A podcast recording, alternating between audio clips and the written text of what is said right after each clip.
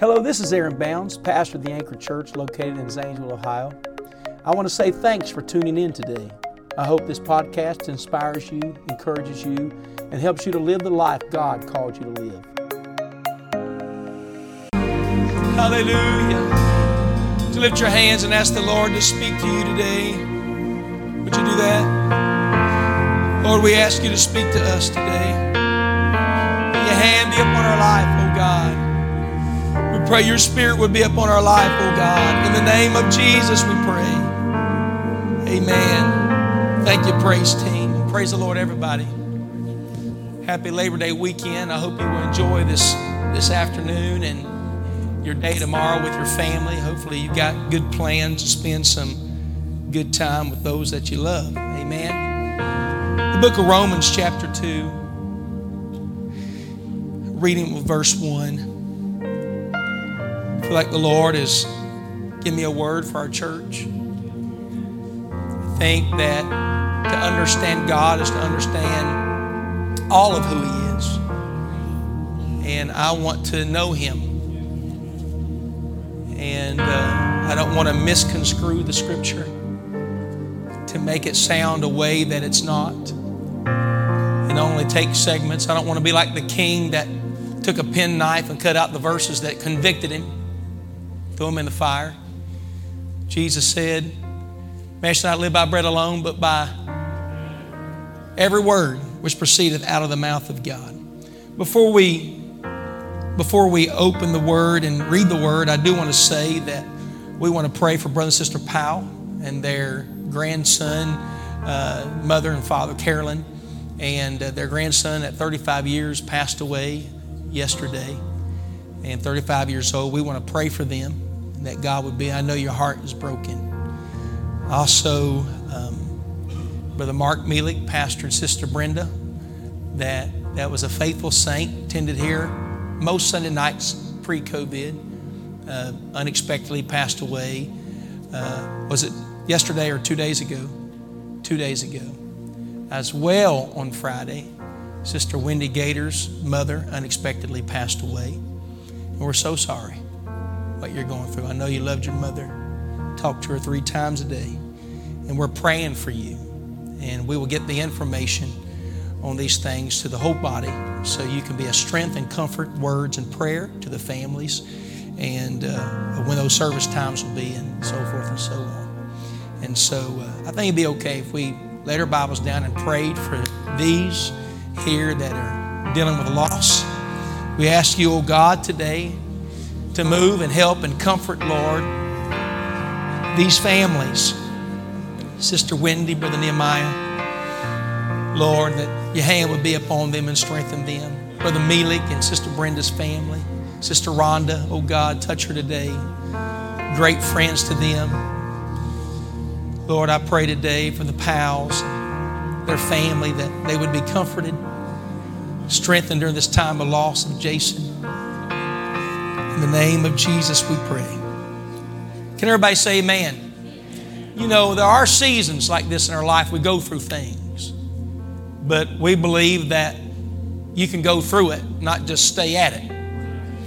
And so Wednesday night starts the series for four weeks. Sister Annie Brown and I will be sitting up here uh, in conversation and talking about the journey through grief. If you know anyone that's had loss, uh, I've seen people stop living that are alive because they lost a loved one. They don't know how to get through it. But the Bible talks about the wisdom of the Scripture. Jesus was anointed to do what? To bring healing to those that are bruised. That's people bleeding on the inside. How many's ever been there bleeding on the inside? You need some help to get through that. And so we believe through the power of His Word, God's going to bring healing to every broken-hearted person dealing with grief and loss. And uh, if you can't come, you can watch by way of the web. And, and uh, we believe for those four weeks, God's going to do something mighty. Following that, I'm going to teach on a session, those four weeks, I'm going to teach on a session called Blended Families How to Exist Wonderfully and can have a blessed, blended family. And uh, I think God's going to help us. Can you say amen? Well, I, I know that's sad news, but the Lord's still good, and we come to praise Him today because He's still good. How many believe God is still good? Amen. Romans, Romans chapter 2, verse 1. Therefore thou art inexcusable, old man. Look at your neighbor and say, old man. How many say that sometimes? Just, oh man. How many say that? What's in the Bible? There it is. Whosoever thou art that judgest, for wherein thou judgest another, thou condemnest thyself. For thou that judgest doeth the same things. He says, it's not good enough to judge somebody just because you know it's wrong. He said, you got to make sure you're living the life as well. How many know that's true? But we are sure that the judgment of God is according to truth against them which commit such things. There is sin. The wages of sin is death. The judgment of God is going to go to people that do these things. What things? Romans 1. Romans chapter 2, verse 1 could have been Romans chapter 1, verse 33. It's a continuance of thought. What things? And it lists all those terrible sins backbiters, haters of God, despiteful, proud, boasters, inventors of evil things, disobedient to parents, without understanding, covenant breakers, and without natural affection. And goes down and lists these things. Verse, verse 3 says, And thinkest thou this, O man, that judgest them which do such things, and doest the same, that thou shalt escape the judgment of God. Just because you're condemning somebody that's doing it doesn't mean it's going to give you permission to escape the judgment of it yourself. Verse 4, this, this is one of my favorite verses, but it's convicting. Or despisest thou the riches of his goodness and forbearance and long suffering?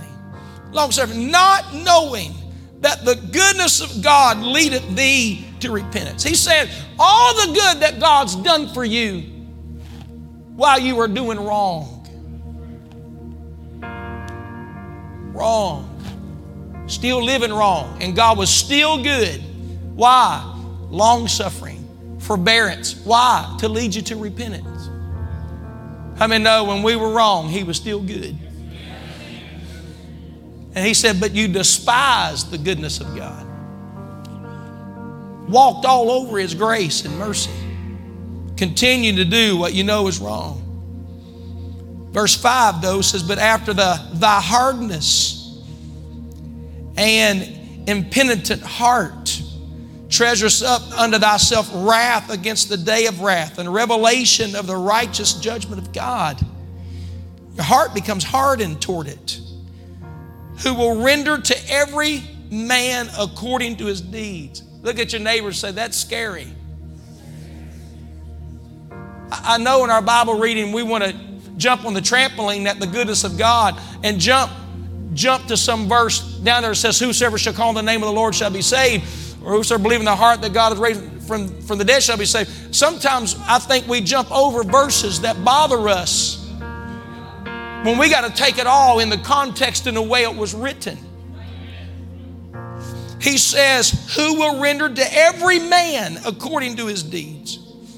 To them who by patient countenance in well doing seek for glory and honor and immortality, eternal life. He said, There are those who seek to do well and eternal life. Verse 8, but unto them that are contentious and do not obey the truth, but obey unrighteousness. What's coming? What is it? I didn't write it. But he said, indignation and wrath, tribulation and anguish upon every soul of man that doeth evil, of the Jew first and also to the Gentile, but glory, honor, and peace to every man that worketh good. Look at your neighbor say, do good, do right. It says to the Jew first and also to the, to the Greek, verse 11, for there is no respect of persons with God. He's not going to look at this one over here and say, Well, you were bad, but I like you a little more than I do the other guy, so come on in. I'm not going to do that way. There's one measuring stick. There's one measure. Doesn't matter what family you're born into. This doctrine says what matters what family you're born into according to how God's going to love on you. That's not true. Doesn't matter what family you're born into, good or bad, you can have mercy, grace, repentance, and a change of life because of His Word. Somebody say His Word. How many believe His Word can save us? Amen. That's why Paul said, I'm not ashamed of the gospel of Christ, for it is the power of God unto salvation to everyone that believeth, to the Jew first and also to the Greek. We can't be saved without His Word.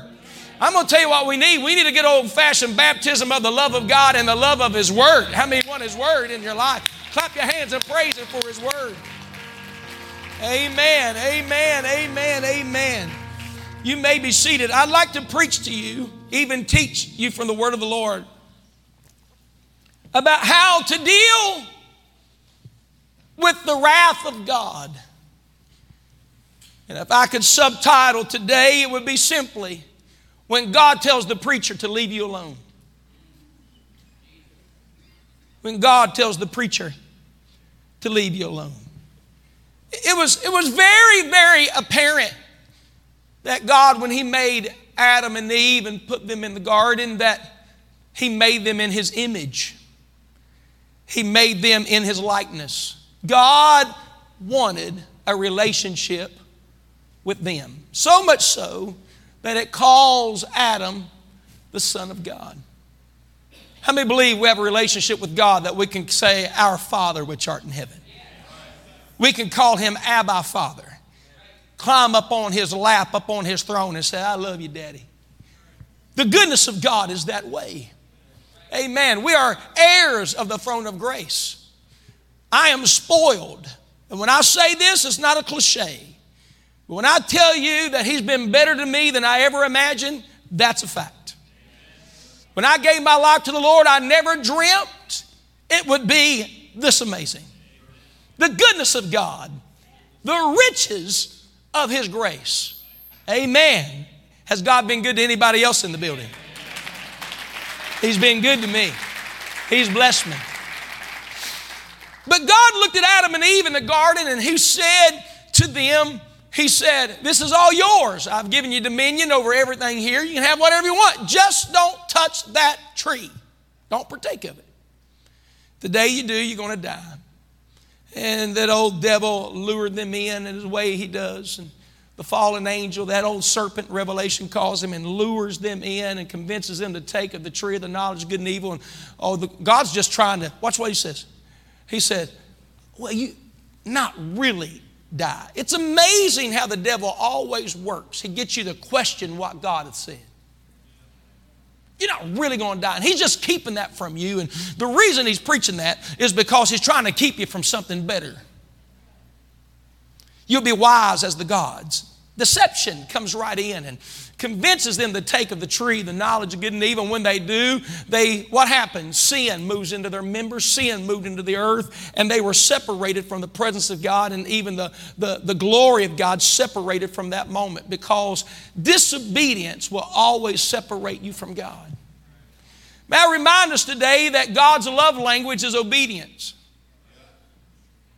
Amen. For some of you, your love language is, is affection acts of service, words of validation. You love it when somebody says, You look so pretty. Oh boy, you look strong. I talked about it last week. You got to have that. It's your love language. Some of you just like expensive gifts. Man, don't give me anything cheap, they said. Give me something good because I'm validated by the value of the gift. I'm, talking, I'm not talking about me, I'm talking about you. For some, it's you know, acts of service. And uh, if you don't do this, then you don't love me. That's acts of service. But God's love language, how many's ever read the book Five Love Languages? a great book, help your marriage and help every relationship in your life. But uh, it's very true. What the book, book is a truth. But God's love language is obedience. For he said, if you love me, what? Keep my commandments. It's very simple. God said, this is the way I have I have thought for you, this is my law for you, and I want you to obey my law. If you do, then guess what? I'm going to be your God, and you're going to be my people, and I'm going to open up to you my good treasure. If you will live according to my word, and if you will hearken unto my voice, I'm going to do this for you. We got to understand here today in the teaching of the word that God's not our servant. And we're not bossing him around and saying, if you don't do this, then I'm not going to do this. It doesn't work that way. How many know it doesn't work that way? He's the king and I'm in his kingdom. He's the shepherd and I'm his sheep. He's the father and I'm his son. And I am a son to him. Praise God. Everybody say obedience. And so the first law with commandment was what? Obey thy father and thy mother, and thy days shall be long upon the earth. What was it saying? Keep my commandments and live. But what happens is, is in our Adamic nature, our nature that's descended from Adam and Eve, it's in our nature to do our own thing. Don't want to be told what to do. I had a guy I worked with one time. He was doing amazing. I met him in a, in a jail cell service, preached hope and grace and the mercy of God and deliverance and coming out and changing your life. And he was doing amazing. Came down here and said, I mean, the guy shaped up. He looked good, looked like a million bucks. But after a period of time, the surface in him, what was his problem was this. He said, I don't want anybody telling me what to do. Don't even want the preacher telling me what to do. Don't even want God telling him what to do. The truth of the matter is. And what did he do? He walked out, got back, and his life's a mess today. Why? Because he had found the way of deliverance, but chose to do it his own way. Jesus had this principle for every follower. It was this if ye come after me, deny yourself. Take up your cross and follow me. The foundation of Christianity and following of Christ is to be able to self deny, to say no to yourself. Look at your neighbor and say no. Amen. We can do that to other people, but can you tell yourself no?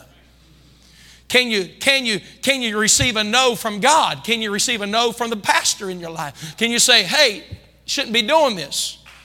And because God's a love language, is for you to be obedient to Him. How many believe it's true? And so you will see it all through Scripture. If you will live according to my law, if you will live according to my word.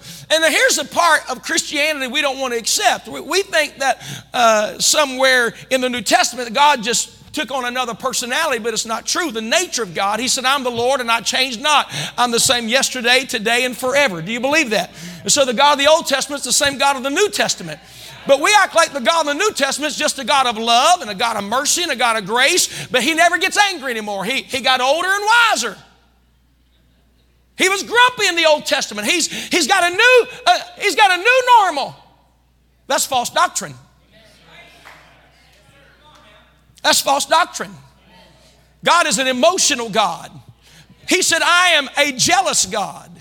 And it troubles him when he has this beautiful life planned for you, but you choose the life that the devil has planned for you.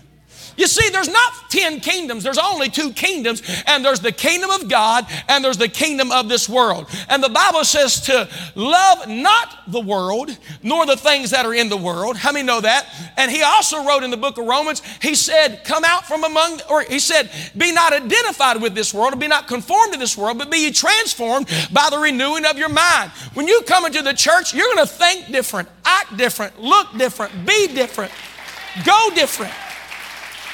You put on the mind of Christ. You think the way He thinks. You become a son to Him and not a son of this world. How many know there is a God of this world and we call Him Satan? And so this the battle of the kingdom. It's, it's the battle of the world against the kingdom of God. And if we're not careful, we will look at this as just something going to church. I'm just going to church. I'm just, that's where I go to church. Instead of, I'm in a kingdom where God is the king and I'm following according to his commandment. Amen. The Lord is my shepherd. Where he goes, that's where I'm going to go. He's the one leading me. I'm not leading myself.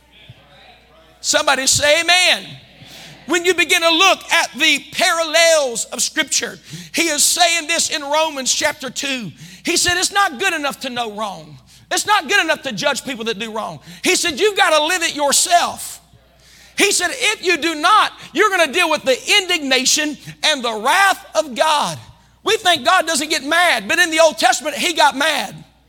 Look what he did to Sodom and Gomorrah. He punched it with a fireball. When he did, the deepest hole that you'll find cratered down, that's now the Dead Sea.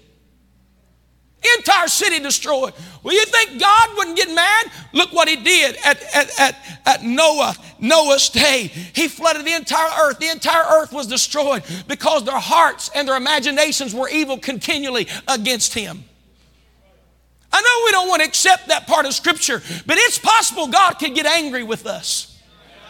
It's possible God can get angry with our nation. It's possible God can be angry with, with, our, with our world. Do you believe that? Come on, we believe the Bible, it's in there. And he got so angry that he flooded the entire, with his indignation, he flooded the entire earth. And we think that we can just merely go the way we want to go. Solomon began to write this, this, this prayer in Second Chronicles chapter 6. It leads to the famous verse in Second Chronicles chapter 7. But in Second Chronicles chapter 6, he begins to write this. He said, Lord, we have built this beautiful edifice, this temple, this, this place. We built it to your glory. Oh God, you spoke to my father that he wouldn't be the one that would do it, but it would be his son that would do it. And here I am. I have built this beautiful temple in honor and the glory of your name. How many know that's what he said? The dedication prayer in Second Chronicles 6, the dedication prayer of Solomon's temple. It was a wonder of the world. People would drive a thousand miles without a plane, a train, or automobile to get there to see its grandeur and beauty. It was, it was phenomenal. It was beautiful. But when he dedicated it to the Lord, it's amazing the prayer that he prayed. He said, Let this place be a place where your name is. He said, So that when your people sin, and he puts in parentheses, because we've all sinned. You know what makes us common today is everybody in the building needs a Savior. Everybody in the building needed forgiveness. Every person under the sound of my voice had something you did that was that troubled you and, and, and bothered you. And you said, I don't want to do this anymore. Come on, can I get a witness of somebody that needed to be saved? Saved from what? He came to save us from our sins, our sins, which are the things that took us away from God. But when you look at Solomon's prayer, he said, God, if they sin, and you send a pestilence upon them, a sickness, a, a disease. God, if they will come back to this place, lift their hands in this house and repent, I'm asking you to forgive them and remove the pestilence out of their life. God, if the people of God, if the people of God sin, they do wickedness against you, and you send an army upon them, oh God, I pray that if when they get to that desperate moment, they don't want to be in that mess anymore, if they will turn back to this place and lift their hands and repent, I'm asking you to forgive them. Oh God, if you shut up the heavens and you cause it not to rain, he said, Lord, if they will repent, he said, Oh God, I'm asking you to forgive them and open the heavens back up, remove the pestilence, let the heavens open, let blessing come on them again. Aren't you glad that somebody prayed a prayer that when you make a mistake, it's not over, but you can go back to him and get it right and you can be blessed? I haven't come to condemn you. I come to tell you there's a way out of the wrath of God. There's a way out of the indignation of the Lord. There's a way to get the curse removed from your life, and it's called repentance. I don't want to live that way no more. Amen. To understand the wrath of God is to understand parenting. How many know it's true? One wise man said one time parenting, he said, he said, sometimes I can eat them up and other times I wish I had. Boy, they can get your, they can get your blood boiling. I mean, that's true. You can get infuriated at times. Am I right or wrong? And and understanding parenting. Why? Through disobedience. That's the thing that, that creates those things. And, and but God is our Father. And the Bible says that in those whom He love, He chastises. And sometimes God allows things to happen in our life to get our attention. You know what would be the absence of the blessing of the love of God? It's if He let you be blessed all the way to hell. All the way into eternity. What, what, what if that's what he did? That you just thought you were saved and that's where you went? Instead of stirring you, moving on you. But you know what God does? Because He loves us. And when we start going the wrong way, because I, I, you, you just can't get sin into heaven. He didn't come to save us from our trouble, He came to save us from our sin. He will save us from our sin. I'm going to stay right here for a minute because your, your brains are going all over the place right now. Let me talk to you about this. God will send pestilence, dry up the heavens, send in a send in the battle, war. You said author, you don't believe that? Read the book of Judges. How many believe the word of God? Why? To turn their hearts back to Him. He said, I will even let you go into captivity of another nation. I know right now we're thinking about America. I'm not talking about America, I'm talking about His people. And if we're not careful, we think we can just keep doing what we're doing and never have God to be angry with us. Saul was a man that I'm stirred to the core today in my heart. But Saul was anointed of God, called of God, and, and the people had wanted a king, so he gave him a king. The preacher, Samuel the prophet, felt rejected. He said, Lord, they've rejected me. He said, They didn't reject you, they've rejected me. Why? Because they wanted a monarchy instead of a theocracy, which was God being the king and listen to a prophet. God's always spoken to his people through people prophets and prophetesses. Do you believe that? How can you hear without a preacher? How can he preach except to be sent? God sends them because there's a purpose of the prophet. And what is it? It's to bring one thing mercy, grace of God, repentance into your life. If you do not have a preacher, you do not have repentance. That's just the truth. Whether it's, whether it's in, in some country somewhere or right here in Zanesville, Ohio. God sends a word. And Saul was told by prophet Samuel, you know, the Lord told Saul, he told the kingdom, he said, I'm going to allow you to have a king if you will live according to my word and you will hearken to the voice of Samuel. How many know there was two things? Everybody hold up two fingers.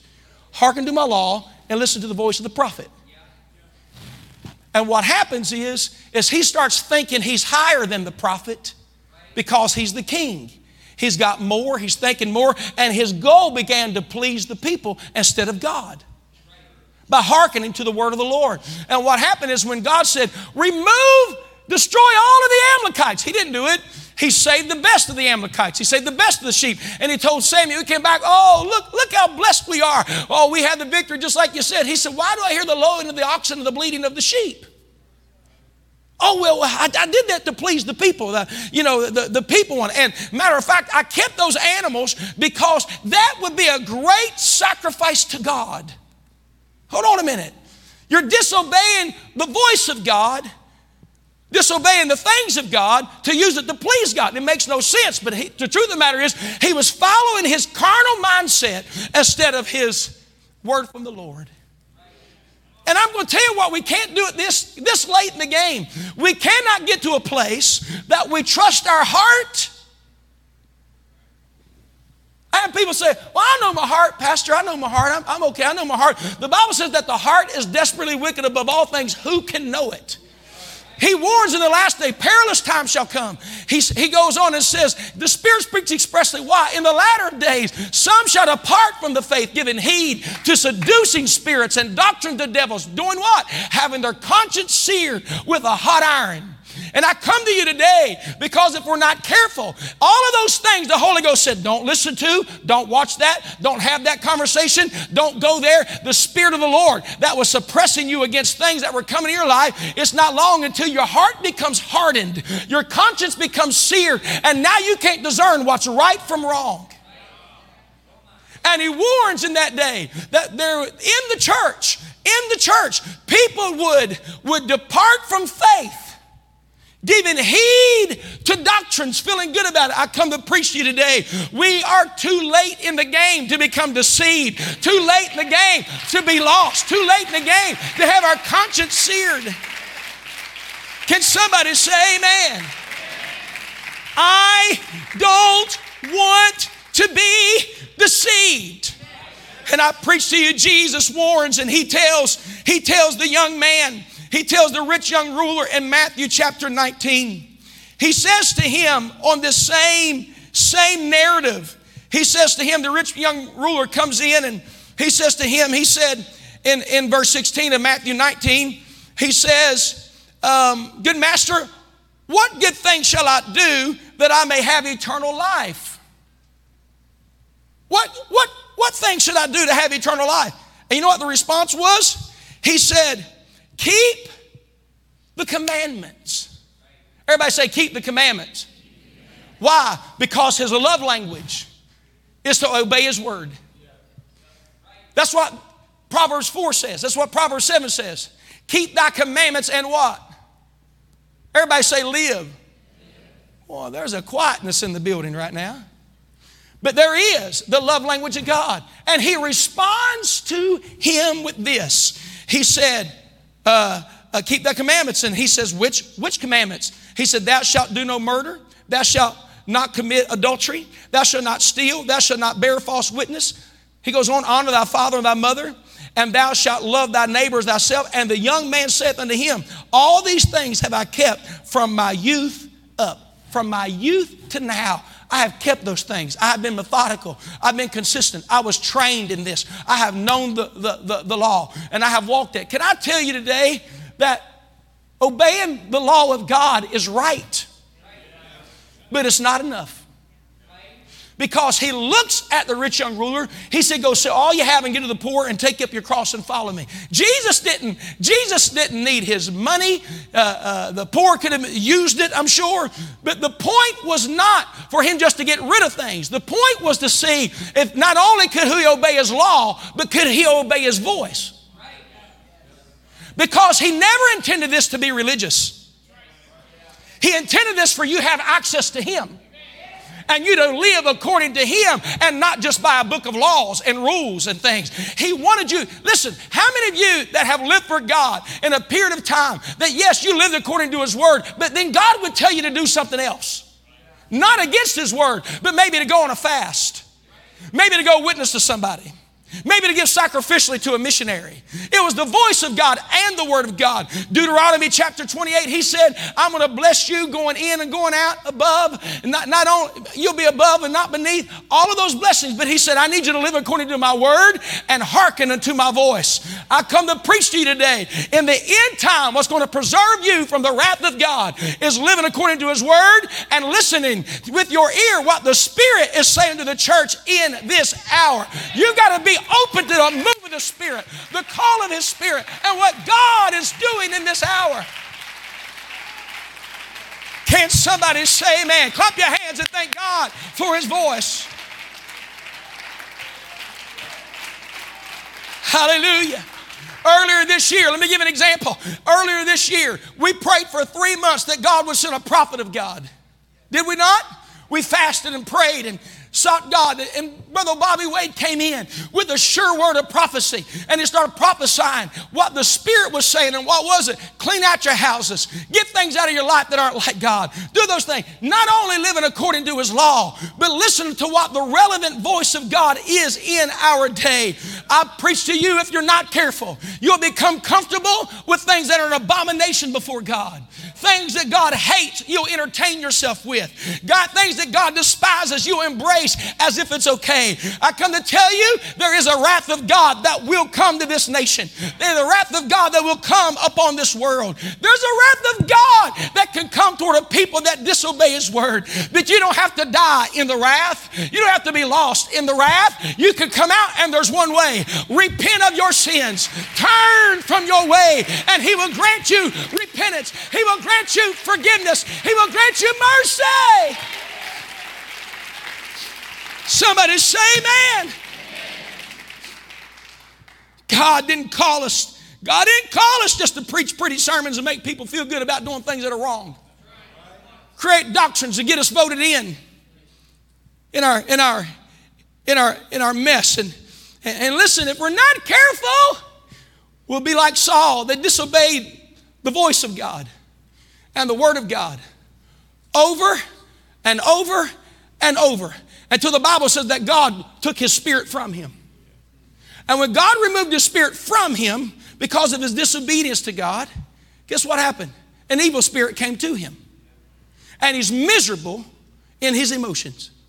Even the wise men around him recognize that he's got an evil spirit and they call for an anointed worship leader by the name of King David that became the king. And when David would play his harp, guess what would happen?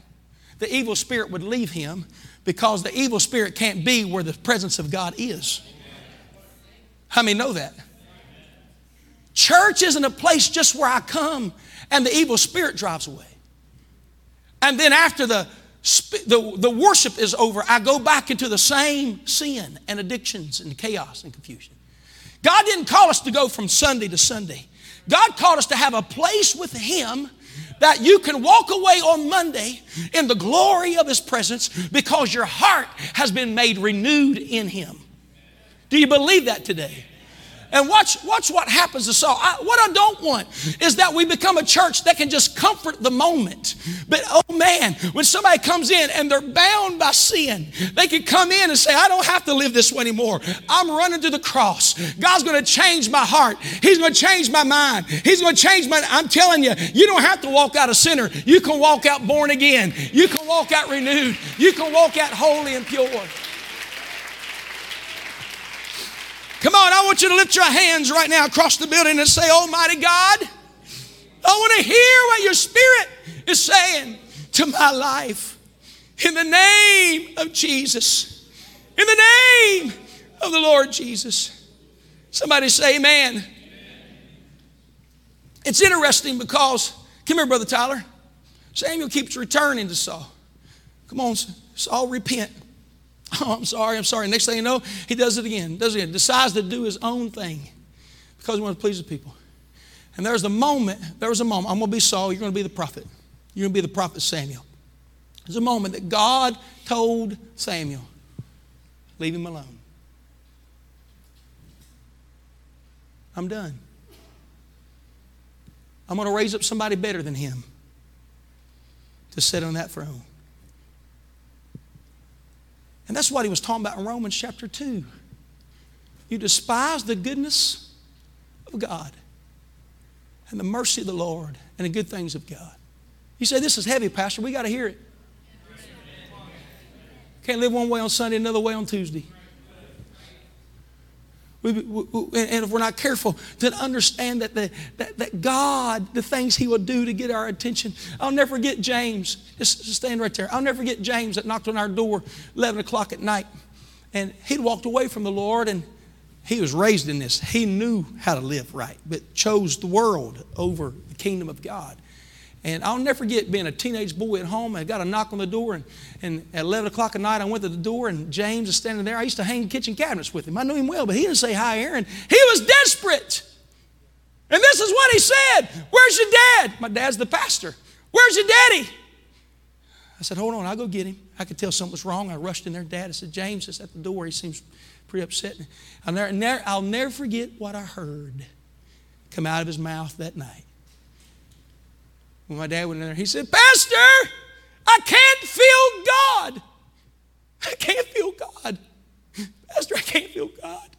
I've always been able to feel God. I know I'm not right, but I've been seeking Him and I can't find Him. I can't feel Him. Come on, how many know what it's like to feel God? The peace, the joy, the, the, the touch of the Lord. I can't feel God.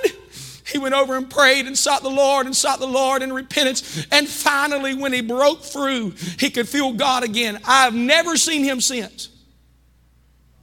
But the thing that drove him to an altar was the absence of the presence of God.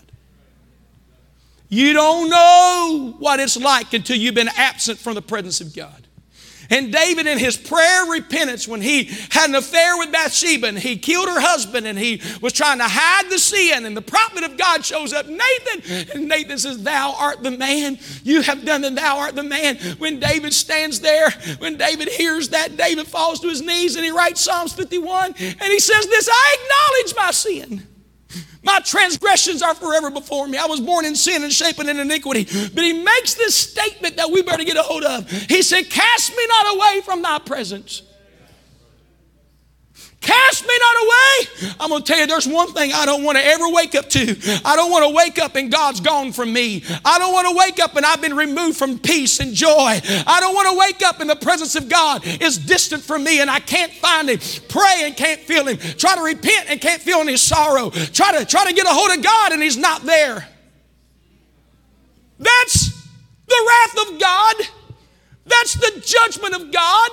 And I'm going to tell you what I feel here today. I've preached thousands of sermons since I've been in Zanesville, but God forbid you keep living in sin because you can feel Him on Sunday. There will be a moment God can just in one moment withdraw His presence from you. You've never felt misery like you feel when you can't feel God. We ought to walk in every time we feel Him and say, Thank you for your presence. Thank you for your goodness. Thank you for your grace. Thank you for your mercy. Thank you for what you've done for me. I don't want to walk on His goodness. I don't want to despise His greatness. If we're not careful, we'll walk over our own conscience, knowing it's wrong. Say, I can't believe you're preaching this way. Well, this is what I feel. Walk over your own conscience to entertain yourself with a movie that you knew the Holy Ghost wouldn't let you watch. Illicit scenes and language and doctrines, things that oppose everything you believe in your heart. But if you do it long enough, not only does the presence of God lift, but the conscience becomes seared. Conscience becomes seared. My brother, my brother has a calloused hand. You know, he he worked in coal mines. I got some calluses, but he every day coal mines. He could take a needle and shove right through his hand and through not one ounce of pain. You know, stick a. At one point it hurt, but it didn't hurt now because it's become callous. It's become seared. And the Word of God comes down and pricks. And you know deep down, hey, listen, I've pastored long enough. You know I'm not a mean preacher. Preach the love of God often. But that Bible is like a railroad track of the wrath of God and the love of God. There's heaven and there's hell. There's a mercy of God and there's the truth of God. The Bible says worship Him in spirit and in truth. Next thing you know, we're playing games with God. Had, i remember growing up, young people would say stuff like this Well, let's just go ahead and do this and we'll repent of it on Sunday night. Ignoring the verse that says, If you sin willfully, there remaineth no more sacrifice. Ignorant as a kid, but as an adult, just to think, Well, I'll just go ahead and do it and pray later because God's just grace. We, we better be careful to quit mislabeling grace. I'm not so sure that we haven't called what we've mistaken as grace, we, it's really tolerance. Hey, listen, I'm not preaching to you. I'm not preaching to neighbor, I'm preaching right to you. We've got to get something down.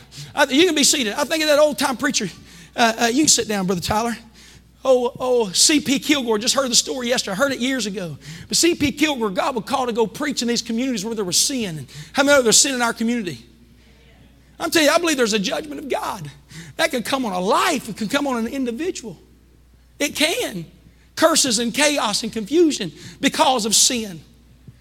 And God can allow things to happen to bring us back to Him, to give us mercy and grace. And, and, and that's what the whole verse was written about in Second Chronicles chapter 6 and 7, when the Bible says, Though I've shut the heavens and though I've the pestilence, but if my people which are called by my name shall humble themselves and pray and seek my face and turn from their wicked way. He wasn't talking to Egypt, he was talking to Jews. Then will I hear from heaven, I will what? Forgive their sin, and I will heal their land. Somebody's got to preach against sin. Just because you feel God when you're singing doesn't mean your heart's right with God. Even just because you feel God when you're praying doesn't mean everything's right with God. That's the forbearance. Everybody say forbearance and the long suffering of God. He said, but every man is going to give, a, give, give account for his work or his deed that he's done. C.P. Kilgore would go into a community where he would preach, and he would line up with his wife and, and his kids, and he'd play the mandolin. I think she played the accordion, and they would sing on the street corners, and he'd start preaching against sin. When he would, they'd throw tomatoes at him. I wonder how many of us preachers stay here. People are throwing tomatoes at us. Throw tomatoes at him, but he'd keep on preaching what God told him to preach and we would, guess what? There would be so many converts that would repent of their sin that all the bars in town would shut down. Listen, I'm not trying to fill this building up. We want it to fill up multiple times, not with a crowd, but with converts. I love to see every bar in town shut down, jail cells empty. Come on. Come on, I still believe alcoholics can be delivered and drug addicts and drug dealers can be saved. I believe prostitutes can be delivered. I believe it. But somebody's got to love God. Somebody's got to believe you can come out. It's not biblical truth to tell someone they can just keep living in sin and they're okay. Look at your neighbor say, This is the truth. And C.P. Kilgore would go preach, and when he would, every town he'd go to, the bars would shut down and converts and old brush arbor and tent revivals. And said he went to one place, there were so many people standing in line to be baptized, and, and that they went out to this lake. And when they got out to that, that lake, that somebody said, We can't get baptized there. There's too many water moccasins in that. Snakes. He turned around and said, In the name of Jesus, I command every, every snake to leave this pond. Said they watched them surface to the top, swim in the opposite direction where they were, and leave the pond. And to this day, there has never been one snake sighting in that body of water. There is a historical marker that is there that marks it because when God's going to save somebody, He's going to make a way for them to be saved. He's going to make a way for them to be delivered. He's going to make a way for them to come out. You do not have to stay in sin, you can come out. Come on, how many believe God can pull you out? How many glad that God did pull you out? Amen. He brought me up out of the horrible pit, out of the miry clay. He set my feet upon a rock and hissed. I think we ought to all stand for a minute, clap our hands, and thank God for His mercy. Thank God for His grace. Thank God for His power. Hallelujah. Hallelujah. Amen. Somebody say amen. I haven't come to preach into hell. I haven't come to leave you in sin either. I come to tell you you can deal with the wrath of God. You can deal with the judgment of God. How? One word repent. repent. It's a turning point in your life. I remember when I did. You can be seated. I remember when I did, I turned from those things and I turned my heart to the Lord. And I'm telling you what, He moved on me. Everybody say this godly sorrow worketh repentance. What does that mean? That means you feel sorry for what you've done. It's a godly sorrow. You can't truly be sorry for your sin unless God has given you a conscience to deal with that sin. Everybody say a conscience. The Bible said there'd be a generation, a generation that would come that they would commit abominations and not even blush because of a generational consciences that become seared. But when God deals with a man or a woman, He starts stirring their heart about their life. Always. Everybody say, Stir me, Lord. Stir up the gift. And all of a sudden, they start thinking, they start looking in the mirror, sort of, what am I doing? I don't want to live this life. What am I doing? Look at the path I've been walking. I look, I don't want to live. I need to make some changes in my life. It's never an accident because the word always comes. Preachers always show up somehow and start preaching. When God's getting ready to bring revival to a city, He'll always send a preacher. And with this going to come an atmosphere of conviction. Everybody say convictions. Let's talk about just for a minute what are convictions? Convictions are you can't eat your food until you ask God to bless it first. That's just a small conviction, but it's a conviction. You know, one, one person did, they went to the grocery store and said, Lord, bless this food. Amen. They blessed their grocery buggy. You know, they didn't, they didn't have to pray the rest of the day. The rest of the week, they just dig in. Uh, maybe that works. I don't know. When I was growing up, I was taught to give thanks. And when I'm sitting down, when I was going into middle school, and one of my biggest fears, maybe, is as a Christian, is I'm going to be praying at the lunch table with all these new people. And what are they going to say when I bow my head for prayer? Because I've always prayed over my food. Now, what am I going to do in public? Because I felt like it'd been an insult to God, not the prayer of my food. Anybody feel that way? It might seem minor to some, but just feel like you're supposed to give thanks. When you break bread, give thanks. And so I'm at the school, and you know, and and you bow your head, and you don't have to pray real long in those moments. You just pray, Amen. You, when I have my hat on, I take that off and pray because the Bible says for a man to pray with his head covered. Just convictions. Convictions. If we're not careful, we turn the church into whatever we want it to be and override our convictions. I'm not, I'm not necessarily talking about praying over your food. I'm talking about moral convictions. If we're not careful, we override moral convictions. Next thing you know, you can lie real easy. You can commit adultery, commit sin, and it doesn't bother you anymore. Why? Because the conscience becomes seared. And instead of God letting you go, He allows things to happen that you have to confront the mistake, whether through a word or through something that He stirs you and He gives you His conscience. Everybody say God's conscience. I don't want my conscience to be rate, uh, predicated by Hollywood. Can I get a witness from somebody? Or culture? I want my conscience to be from the book. Let God be true and every man a liar. People say, Well, I know my heart. The heart's desperately wicked, but you can feel good about things that God hates. And what God will do in the moment to help somebody, He will send you a word or He will stop the heavens. He will allow things to happen. So you come to your grip and say, What am I doing? I'll give you an example. Prodigal son ends up in the hog pen. No man gave to him. He's hungry. He's about to eat hog slop, and he was raised with a silver spoon in his mouth. He starts thinking, What am I doing here? You know what that was? We call it the judgment of God, but the reality, it was the mercy of God. My dad used to preach this as well. I realize it's not popular, and maybe we're a little uncomfortable here today, but my dad used to say, God, whatever you do, don't let me be lost in eternity. You got to grab me by the hair of my head and shake my feet over hell and let me feel the flames do it, but don't let me be lost. Don't let me be lost. God, get a hold of my heart, renew my conscience again, make me righteous again, let my heart be turned to you again. Come on, I wish somebody would reach out to the Lord right now and say, Oh God, don't let me be lost. Hallelujah. Hallelujah. Somebody say amen. amen. Anybody want to be right with the Lord? Amen. The Bible says he granted them repentance. Another verse says he gave them repentance. In Revelation 20 and 21, the most evil woman in history, the Bible says that he gave her a space. Everybody take two hands, put it like that. Two hands. He gave her a space to repent. Her name was Jezebel. That meant there was a point in her life from point A to point B that something started turning over in her. She thought, I need to. I can tell you when it happened. It's when it's when Elijah showed up in the in the vineyard when when Ahab had had uh, uh, Naboth killed to steal his vineyard, and that's when God God showed up and gave them an opportunity through a preacher to repent. She didn't repent. She kept on the way she was going, and the judgment came to her.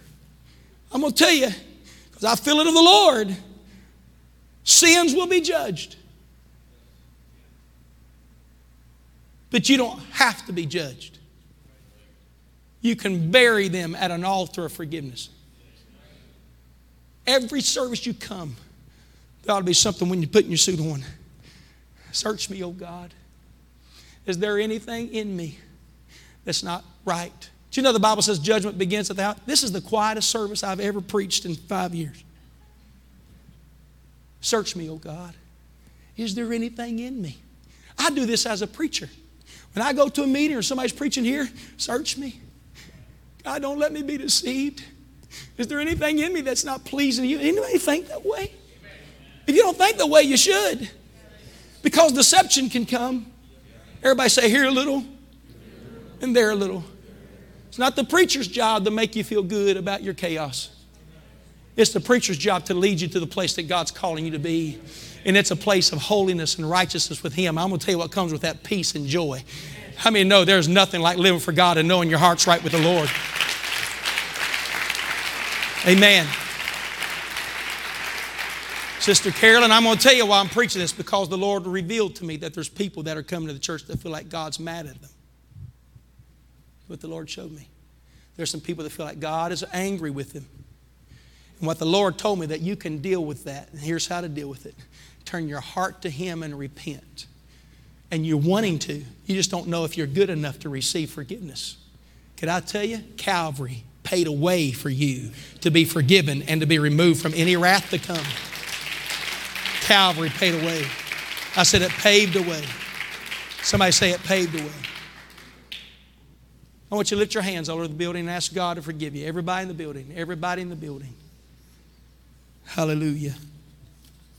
Oh God, let there be repentance. Call us again, renew us again into repentance. Come on, somebody call out to the Lord.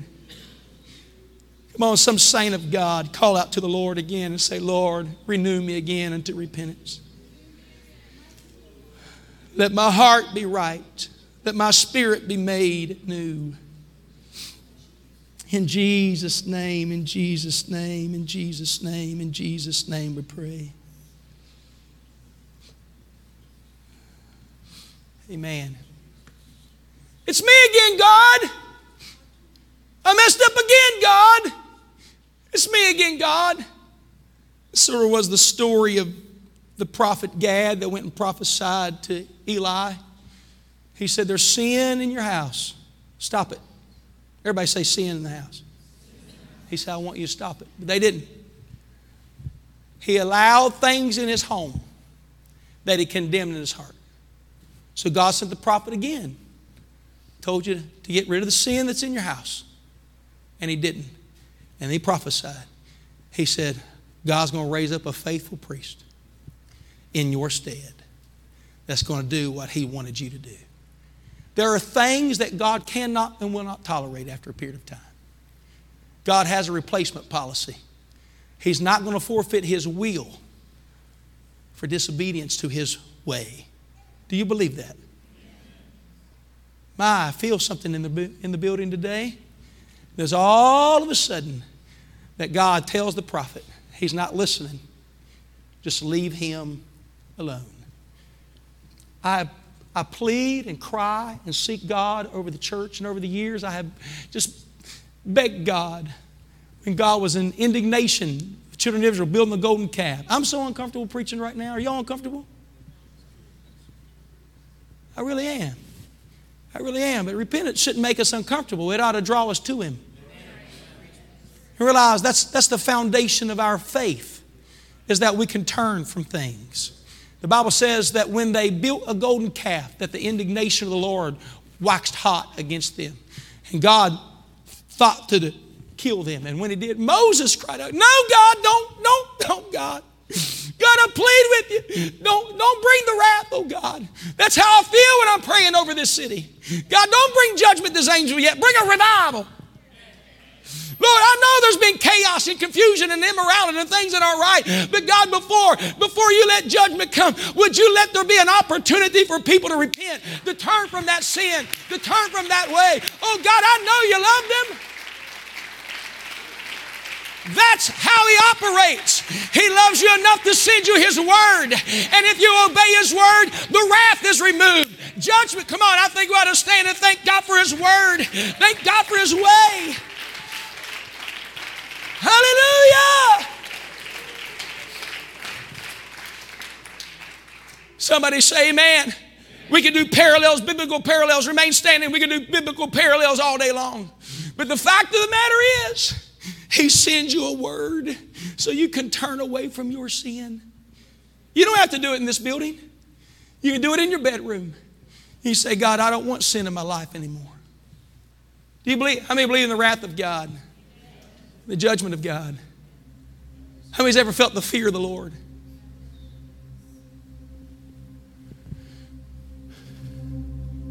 Jonah, go to Nineveh and tell them my wrath is coming. Go tell them my wrath. Is. He didn't want to do it. God prepared a fish for him. Go tell him my judgment's coming to that nation, Nineveh. Finally, after a long detour, in the belly of that fish, he cried unto the Lord, and the Lord heard him. I'm going to tell you some of you, I know what I feel as your pastor.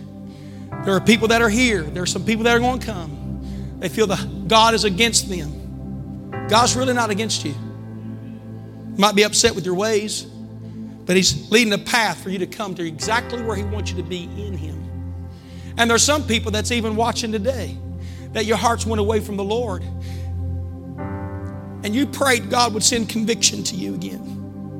And you prayed and asked God to let you feel bad for the things you were doing because you couldn't find repentance, you couldn't find conviction. And I come to preach you that, that conviction you're feeling coming over you right now is to turn your heart toward the Lord, not away from Him. He's not casting you away, He's drawing you to Him again. So that purity that you used to feel will be renewed in you because He's not done with you. He's calling you to a greater place in Him. It's called forgiveness. How many know He forgives and forgets? Somebody say, Amen. He preached a nine word sermon and 180,000 people repented. God told Jonah, He said, Now go back and tell them my judgment's not going to come. Tell them I've forgiven them, I've removed judgment from their life. How many's ever felt like the wrath of God was against you? Would you raise your hand? How many's ever felt like you'd done wrong and things were coming at your life? And it drove you to Him. And you got on your knees and cried by the reason of your affliction. And Psalms 34 says, And He heard me. I'm going to tell you, you don't have to pray fancy to get God's attention. You just pray. I'm sorry. I don't want it. I'm going to tell you what else I feel in the building. Just, just indulge me. Because there is a moment that God removes the thought, even the burden from a person. Because they chose to walk all over His grace, His goodness, and mercy to do what they want to do no matter how many people, no matter how many people God puts in their life. And there is a day that God tells the prophet, just leave him alone and let him do what he wants to do. Do you want to get to that place? Romans 1 records that. The word for that is reprobate. It's when God turns you over to yourself with no conscience and you live your life out of the desires of your heart, which are nothing but hideous things that are from your flesh. How many know your flesh is your problem?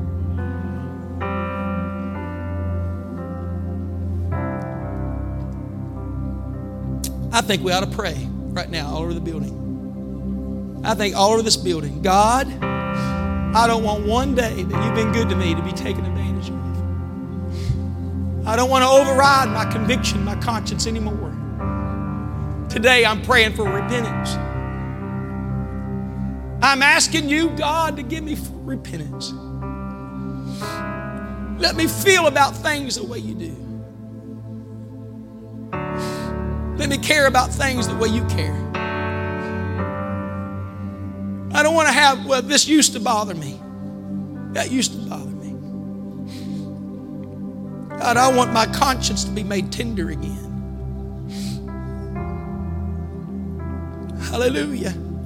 Come on. Just keep walking toward the Lord. You knew it was wrong when you said it. You knew it was wrong when you did it. But do you feel bad for it? In Jesus' name. Hallelujah. I say this and I close. Probably the scariest thing, Brother John, I've ever had told me as a preacher. I've had a, very few to tell me, but I've had a few tell me. This is what they say Your preaching doesn't bother me anymore. But Luke, you're doing this and God's doing so much in you.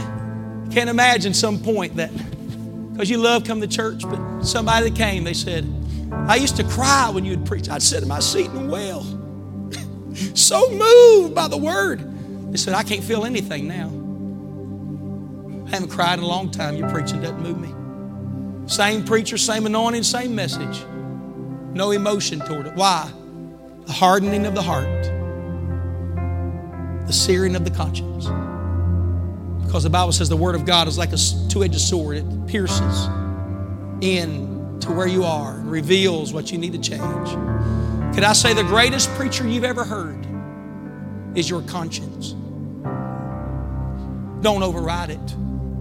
For God gave it as a gift called godly sorrow to say no to this. Come on, how many's ever had a word, conversation leave your mouth and you're like, I shouldn't have said that? Come on, be honest with me. Don't let me up here by myself.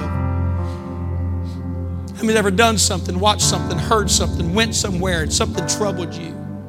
It's a gift. And it's that gift that allows you to remove yourself from the wrath of God.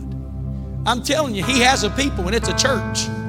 And you know what the church, the word church means? It means ecclesia, which means brought out. You do not have to remain in, you can be brought out. Somebody say amen. For Jesus said twice in Luke 13 and 3 and 5, this is what He said.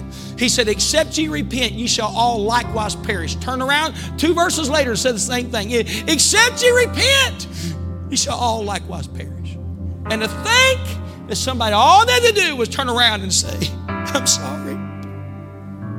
I don't want to live that way no more. I come to tell you today there's a, there's a conscience renewing service here, and we call it an old fashioned revival. That's what we call it. There's a conscience renewing in this building. How many believe God can renew your conscience if you'll respond to His word? Hallelujah. I want the words of my mouth, the meditations of my heart to be acceptable. Now you can pray where you want to, but I've done what God's told me to do, and I'm asking everybody in the building to find a place somewhere, the altar, your seat, wherever. But I think you need to get on your knees and start asking God, search me. Is there anything in me? Come on, an old fashioned service today. I'm getting renewed in the Lord. I don't want anything. Is there anything about me you would change? Hallelujah. Come on, the Lord's doing it. God, I don't want to lose my conviction. I don't want to lose my conscience.